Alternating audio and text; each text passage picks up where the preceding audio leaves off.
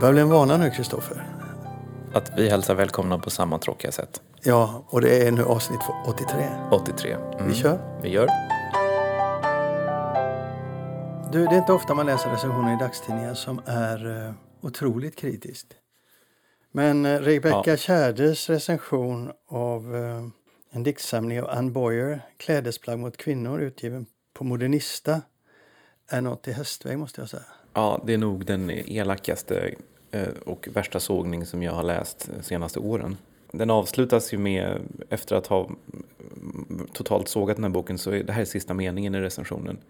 Det är förlaget Modernistas fel och jag undrar om man nu ska ägna sig åt bedrägeri varför man inte väljer en mer lukrativ bransch. Och det handlar alltså om översättningen.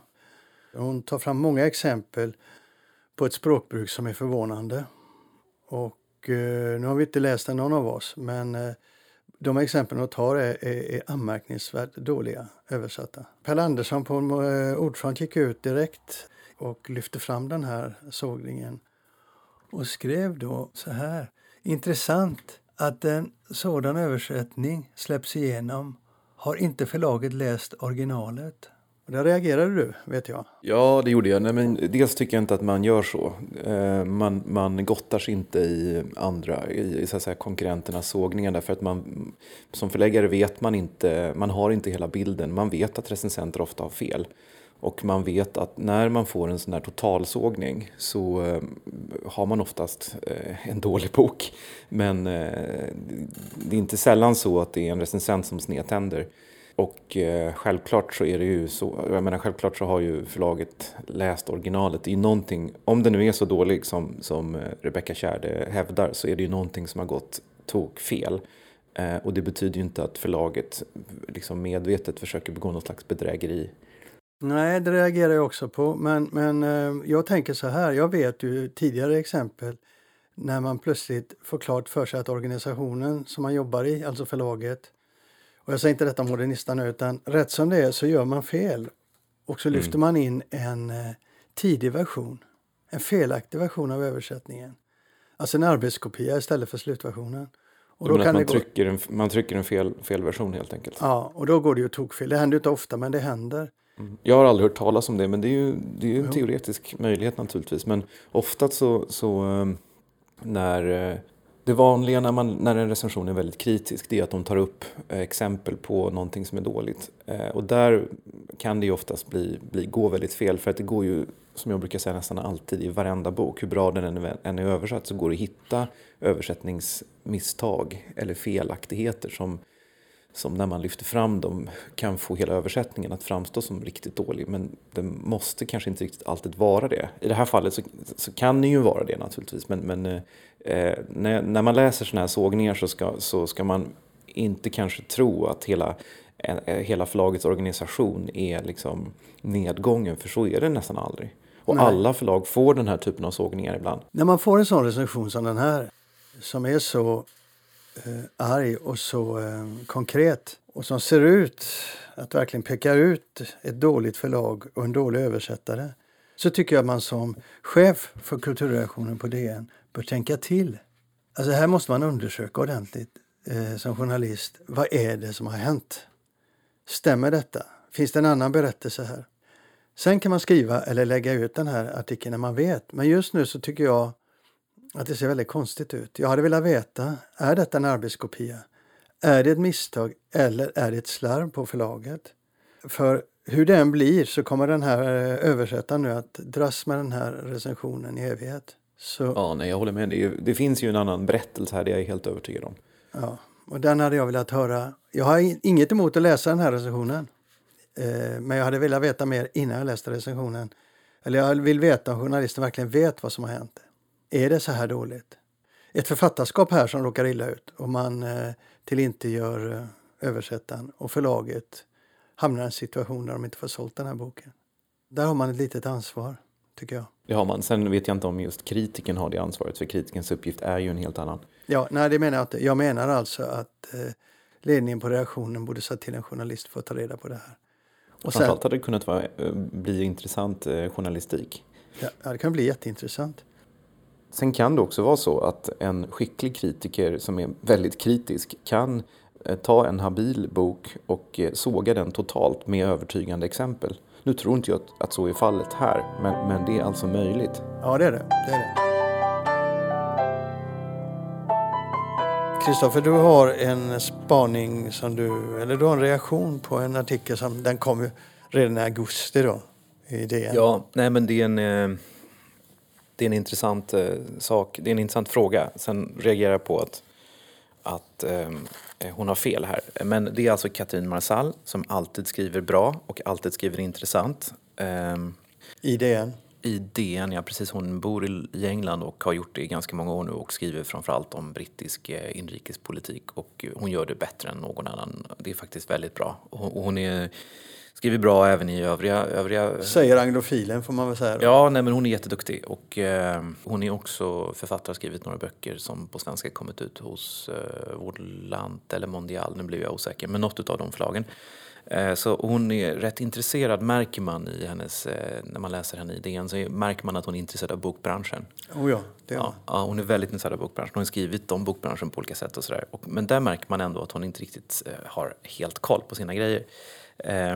Och ehm, hon skrev då en krönika för ett tag sedan. Vänta lite, du vet att detta är andra gången vi tar upp en krönika av henne? Ja, som handlar om bokbranschen. och jag tror att det är andra gången där jag säger att hon säger jätteintressanta saker men här tror jag att hon har fel. Ja, men då, så är det. Men det, förra gången var det här med poddar och deras betydelse och sådär. Hon hade något resonemang om den långa svansen och så vidare. Kommer inte ihåg. Ja, hur som helst. Eh, nu så skrev hon en krönika med, eh, med, på temat Har kvinnorna tagit över skönlitteraturen och varför? Eh, och då eh, kommer hon då fram till att kvinnorna har tagit över skönlitteraturen eh, men att män fortfarande dominerar fackboken. Och det här är alltså helt sant. Eh, och frågan om varför är väldigt intressant. Och men hon besvarar den på ett sätt då som, som, som eh, jag skulle säga är felaktigt. Därför att hennes slutsats är att männen söker sig dit där pengarna finns och pengarna finns på fackboken men inte på skönlitteraturen. Och i, i alla fall i Sverige så är det ju helt, helt tvärtom och jag skulle nog säga att det även är helt tvärtom i Storbritannien och i USA. De stora pengarna kan du aldrig tjäna på en fackbok utan fackboken är ju Eh, om vi börjar med att bara liksom kommentera ut från ett svenskt perspektiv så är det ju, om du tittar på de som tjänar mycket pengar i Sverige så är det uteslutande skönlitterära kommersiella författare som helst skriver serier, gärna en om året. Det är författare som Kepler, Camilla Läckberg och i synnerhet då de som har en, en internationell eh, stor försäljning. De kan få en fantastisk hävstång på det här. Det finns skulle jag tro, på 20 topplistan eller 30, till och med kanske 30 topplistan av de svenska författare som tjänar mest pengar. Inte en enda fackboksförfattare. Och är du fackboksförfattare som skriver kanske en bok om... Det är väldigt svårt också att som kvalificerad fackboksförfattare skriva en bok om året. Eh, om du tar en, en eh, sån lysande författare som Ingrid Karlberg eller för den delen Bengt Jangfeldt. Det är ju sån enorm research som ligger bakom deras böcker så det är mycket svårt att liksom komma ut med en om året. Men även om de gör det så är det böcker som inte går att översätta till många marknader och det är böcker som inte heller säljer jättestora upplagor om de inte vinner Augustpriset. Eh, och sen finns det då Eh, i USA och England kanske framförallt så finns det ju då liksom såna här managementböcker eh, som kan bli väldigt stora böcker som folk talar om och sådär. Men det är ju böcker som i synnerhet i USA kan sälja väldigt mycket men som inte kanske säljer så mycket i eh, så många andra länder. Så det är nästan omöjligt. Alltså det finns ju alltid en enstaka fackböcker som drar iväg. Eh, men eh, som författare så kan man inte riktigt bygga, du kan inte bygga upp en sån stor ekonomi som du kan på skönlitteratur. Och det gäller ju även i, i, eh, i England och USA. Så att, det är knappast pengarna som har gjort att männen har försvunnit från skönlitteraturen. Så vad är det då? Enligt dig? Nej, men jag vet faktiskt inte. Så det, det, det det jag skrev, vi skrev upp det här som en spaning. Men jag har inget... Jag kan naturligtvis försöka eh, besvara frågan men jag har inget svar som jag känner mig eh, liksom övertygad om. Men jag tror, jag tror att en eh, förklaring kan vara att alltså bokbranschen är ju väldigt dominerad av kvinnor på alla nivåer. Du har mest kvinnliga redaktörer, mest kvinnliga förläggare, du har mest kvinnliga läsare. Så, så även även liksom på gräsrotsnivå så har du en, en eh, liksom betydligt fler kvinnor än vad du har män. Um, vi vet också att män och kvinnor läser lite olika. Alltså män läser mer eh, mer fackböcker, kvinnor läser mer skönlitteratur. Precis som med tidskrifter så män läser oftast mycket mer specialiserade tidskrifter och sådär. Eh, och jag tror att det helt enkelt avspeglar sig på hela, hela, liksom, hela varukedjan så att säga. Eh, kvinnor är också överrepresenterade idag på universitet. Eh, kvinnor är överrepresenterade på, på eh, skrivarkurser och sånt. Så jag tror att det finns en, en att det är liksom en, en förklaring. Sen tror jag också att du, nej, jag ska, nej det vågar jag inte riktigt säga. Men vad tror du själv? Jag, jag vet faktiskt inte. Jag ser ju en, en rörelse som börjar längre tillbaka i skolan hur eh, kvinnorna eller, eller flickorna eh, ligger före pojkarna som grupp betraktat genom åren. Och det tar tid innan männen kommer ikapp kvinnorna sen. Men, Men så har det alltid varit? Ja, det... fast det har förstärkts de senaste 20-30 mm. åren. Och eh, liksom det här med kulturen. Som tidigare så, så fanns det ju då var det inte lika omfattande. Det är när den har växt som det har blivit mycket mer eh, dominant kvinnor. Du ser det också i yrket. Det började med att kvinnor kom in underifrån. Fick inte det chefsposter och så, men tittar du internationellt idag så, så dominerar de större delen av näringskedjan inom bok, bokutgivning, kvinnorna. Och även eh, som kulturjournalister och så. Eh, och det har ju skett under min vuxna tid, hur detta har förändrats, mm. hur männen har tryckts tillbaka. På universiteten så var det ju också länge så att eh, männen, var i, eller, eller kvin, männen var i majoritet av de som antogs men sen eller snarare tvärtom, kvinnorna var i majoritet av de som antogs till massa utbildningar och sen så var det ändå fler män som, som tog examen. Men idag har det ju helt ändrats så kvinnorna håller ju, dominerar svenska universitet totalt. Förutom mm. vissa tekniska utbildningar som industriell ekonomi och sån teknisk fysik och sådana saker. Mm. Men det är intressant, jag tror att det ligger, grunden för det ligger långt tillbaka i botten i utbildning och eh, hur, hur eh, de vandrar genom utbildningsväsendet. Ja, jag, jag, tror, du har antagligen, det, det, tror jag är huvudförklaringen. Så det går mycket djupare än, än, att det skulle vara så att männen inte skriver skönlitteratur för att där finns inga pengar. Men jag tror också att det ligger lite i att, att eh, de som blir framgångsrika det är också de som skriver böcker som vänder sig till läsarna och där har då kvinnliga författare varit de mest framgångsrika. Mm. Om du tittar på den svenska deckarboomen och vågen och så här, så är det ju de mest framgångsrika författarna har ju varit kvinnorna. Senaste 20 åren? Senaste 20 åren. Innan dess fanns de ju inte. Nej, men sen har, sen har det varit kvinnor och det är svårt. Men Elisa Marklund kom först och sen kom Camilla Läckberg och så där. Och de skrev också en, en ny typ av böcker på det sättet att de, de förde in livspusslet som tidigare var väldigt frånvarande och så där. Och det fick ett väldigt bra Ja, Ja, där är vi ja. ute och gräver i, i, i tassemarknaden tycker jag. Men, men det är intressant att, eh, att hon tror att det beror på det. Att männen går dit pengarna finns. Men man kan ju undra lite grann om, om det blir också, om vi, har, om vi bara, så, det, är inte, det är inte så enkelspårigt naturligtvis, men, men eh, om det skrivs väldigt få böcker för, för män, om man också tappar männen på läsarsidan. Ja, jag, det har jag funderat på sista tiden. För jag när jag följer marknaden så ser jag ju att den kvinnliga dominansen är så enorm just nu jämförelsevis tidigare. Så i alla mina flöden så ser jag det. Och då har jag funderat också på det. Kommer män att lämna läsningen för att de inte kan identifiera sig? Ja, jag tror du är faktiskt ute efter någonting. Jag tror att det kan, i alla fall kan det förstärka en redan pågående trend. Ja, och det är väldigt tråkigt. Eh, den måste adresseras. Eh, man måste tror jag, föra ett samtal om detta så att på den manliga sidan att man identifierar sig, precis som kvinnor har gjort tidigare, med män som skriver och kvinnor som skriver. Men jag tror att det är så eh, ovant för män så att de identifieras, har svårare att identifiera sig. Men det går ju att komma åt. Ja, Samlade verk av Lydia Sandgren det är ju en av årets kanske mest omtalade böcker. Den har också blivit Augustnominerad och eh, det är väldigt många som har läst den.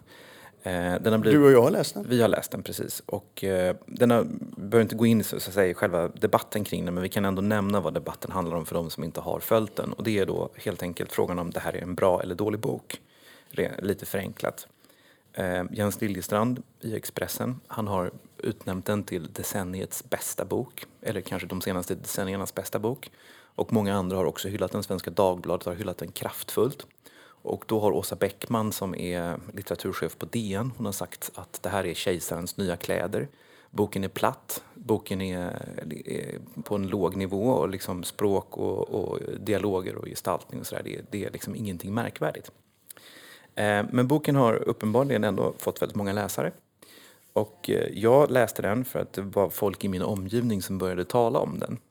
Och då när jag började läsa den så upptäckte jag, eh, bortsett från vad man kan tycka om, om själva kvaliteten på boken, att den handlar ju faktiskt om ett förlag delvis. Den utspelar sig i Göteborg och huvudpersonen driver ett förlag.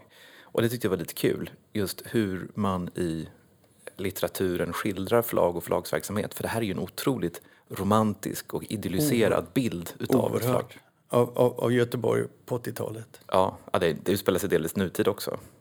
Den är, två, den är ju flera tidsplan.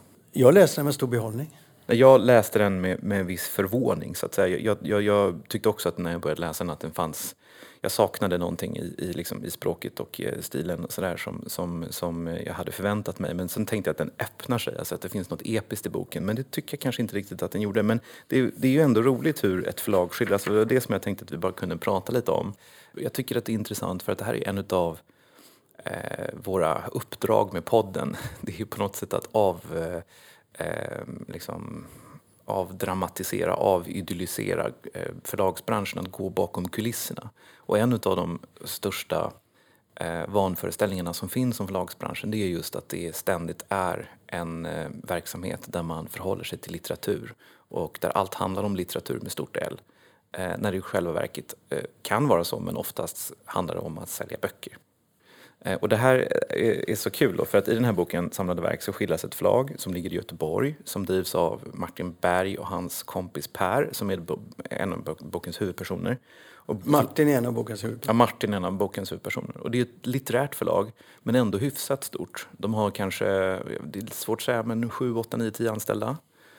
Någonting, fem, men jag vet ja, fem, sex, ja, någonting ja. sånt. Eh, de har funnits i 30 år, någonting sånt där. De firar 30-årsjubileum i slutet av boken. Eh, de har aldrig haft särskilt bra ekonomi men eh, det har ändå gått hyfsat okej okay. och den här Martin lever ju ett väldigt borgerligt liv i en stor lägenhet och sådär. Men det har, det har hört till poängen att vid ett tillfälle är de så illa ute. Jag vet, jag, jag skulle ta den, men ta okay. den du. Ta den Nej. du. Jo, jo, berätta. De är så illa ute så att de har då, eh, det är frågan om att leva eller dö. Då får de en bok.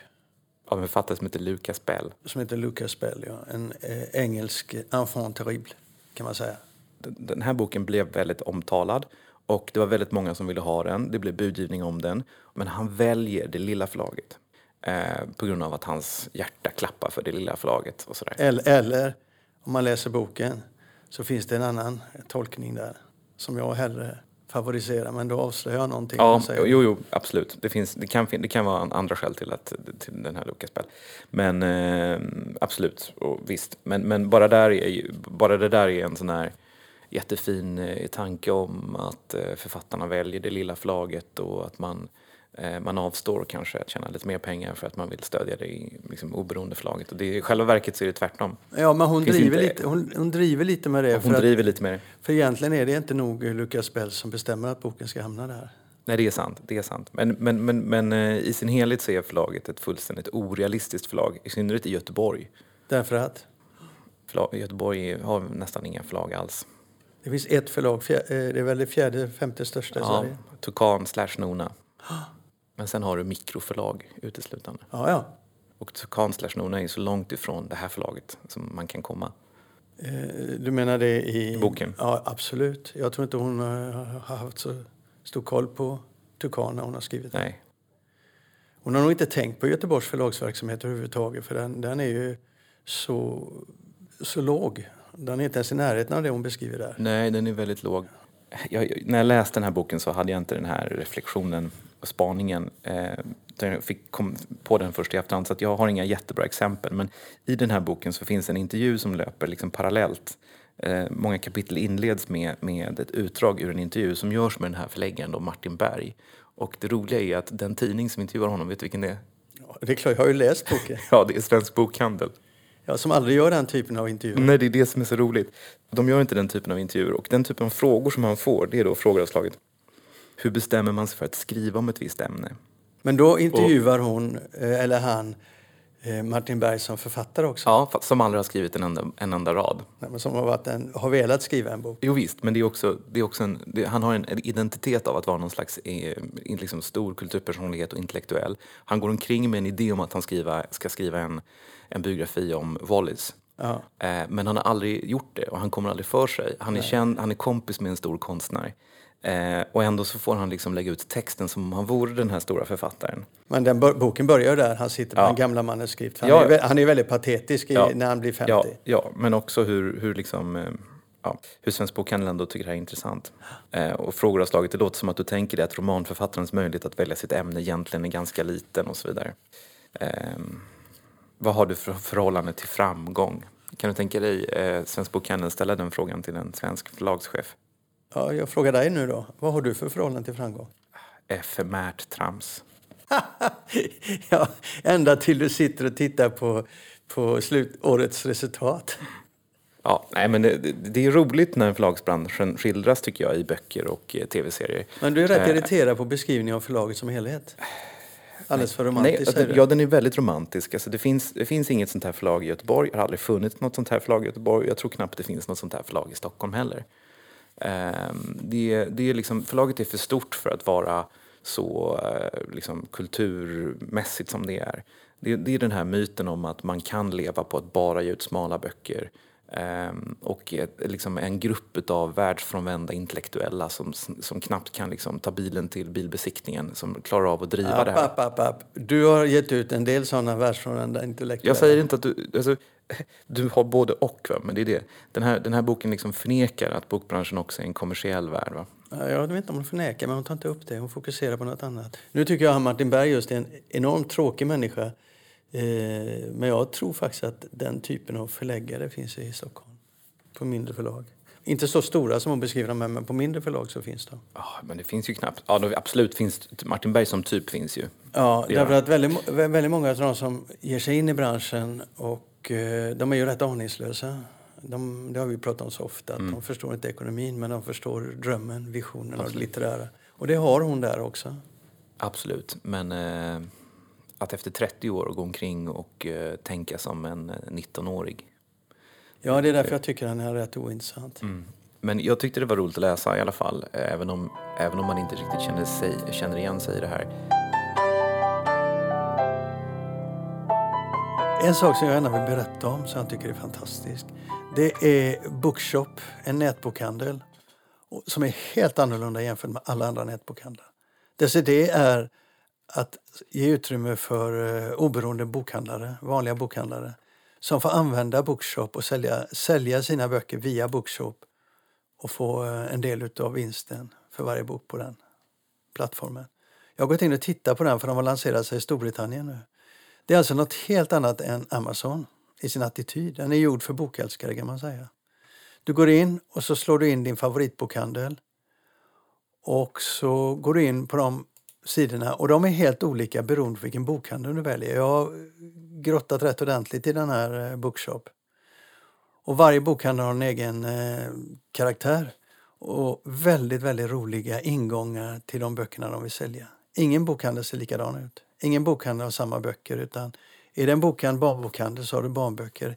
Är det en bokhandel som vill lyfta fram eh, litterära böcker så är det det. Är det en bokhandel som vill lyfta fram eh, eh, feministisk litteratur så gör de det. Så du hittar precis allting här och väldigt bra och väldigt, man blir väldigt sugen på att köpa böcker där. Så den fungerar mycket bättre än Amazon och, och eh, Bokus och eh, Adlibris. Det är något helt annat och jätte, jättelockande. Sen har de en liten, liten eh, rad högt upp där det står hur mycket de har gett ut till eh, lokala bokhandlare. Just nu är det 150 boklådor i Storbritannien som är med och de har på en vecka fått, eh, eller fem dagar har de fått in en halv miljon eller 600 000 kronor som de har fördelat bland de här lokala bokhandlarna. Och priset är samma som i den fysiska bokhandeln? Ja, ja. De får en viss summa utav den vinsten som blir efter, efter kostnader. Och för de, de flesta bokhandlarna som är små som inte har råd med en nätbokhandel så är detta kanon. Och eh, för en bokälskare så är det ett självklart val tycker jag jämfört med, eh, med eh, och Amazon. Det är två helt olika affärsmodeller. Och det här tilltalar mig otroligt mycket. Går man till exempel in där så kan man titta på uk.bookshop.org och så kan man skriva in sina eh, bokhandlare. Jag skrev in till exempel en bara kort. The Main Street Trading Company som ligger i gränsen mellan Skottland och England. Och den ligger i ett område som har 800 invånare. De har en fantastisk egen hemsida. Men de har också en väldigt rolig eh, hemsida på eh, Bookshop UK. Det var bara det. Ja. Det är inte din grej. Det är Nej. absolut min grej, men jag är inte säker på att det här är, jag kommer göra någon större skillnad för någon. Jo, det gör det för vissa bokälskare och för vissa bokhandlare, Kristoffer. Det kan vara Mm. liv och död. Skillnad mellan liv och död för vissa bokhandlare. Absolut.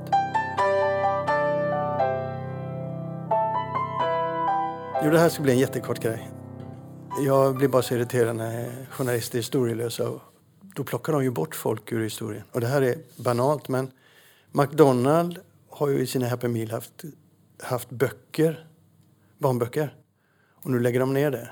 Det var en svenskt förslag och det var en svensk idé. Och den kom från Munkedals pappersbruk där de var och hade varit i många år och är fortfarande väldigt bekymrade om barns läsning. Så de tänkte att ska man göra det, ska man få igång barns läsning så ska man göra det där barnfamiljer är. Så de tog kontakt med eh, en anställd på McDonalds i Sverige. Och eh, som för övrigt är då eh, Ove Kindvalls dotter, Ulrika Kindvall. Och det vet du vem Ove Kindvall är? Ja, men jag har ju lärt mig nu att det är en fotbollsspelare, men jag var ju tvungen att googla det. I alla fall, hon satte igång den här idén. Hon tände direkt på den. Och hon, och hon fick eh, McDonalds med på det. Så hon tog kontakt med läsrörelsen, eh, Rässlegård och eh, Baumgarten. Och så blev det historia. Det blev fantastiskt eh, framgångsrikt. Men nu ska de bara internationella böcker, samma böcker i alla länder. Det är lite tråkigt. Fullständigt ointressant. Ja, det, det är liksom, de stora giganterna fattar inte. Kommer antagligen också då bli väldigt amerikanskt utbud skulle jag tro. Ja, väldigt lätt. Väldigt tråkigt. Väldigt lättuggat. Men min poäng var den att när, när det skrivs nu så är det Rässlegård och Baumgarten som får äran och det ska de ha. Men allra viktigast för mig blir att tala om vem kom med idén? Vem drev det här? Vem hade tanken? För det är alltid det som sätter igång någonting bra. Marknadsavdelningen på ett pappersbruk i Munkedal. Ja, kudos till dem alltså. Och likadant till Ulrika Kindvall. Och det var väl allt för den här veckan, eller hur? Vi får tacka för alla som har lyssnat på avsnitt 83. Men vi får inte glömma att berätta att vi från och med nästa avsnitt återigen går över till 14 dagars utgivning. Så vi hörs om 14 dagar. Hej då säger vi. Hej då!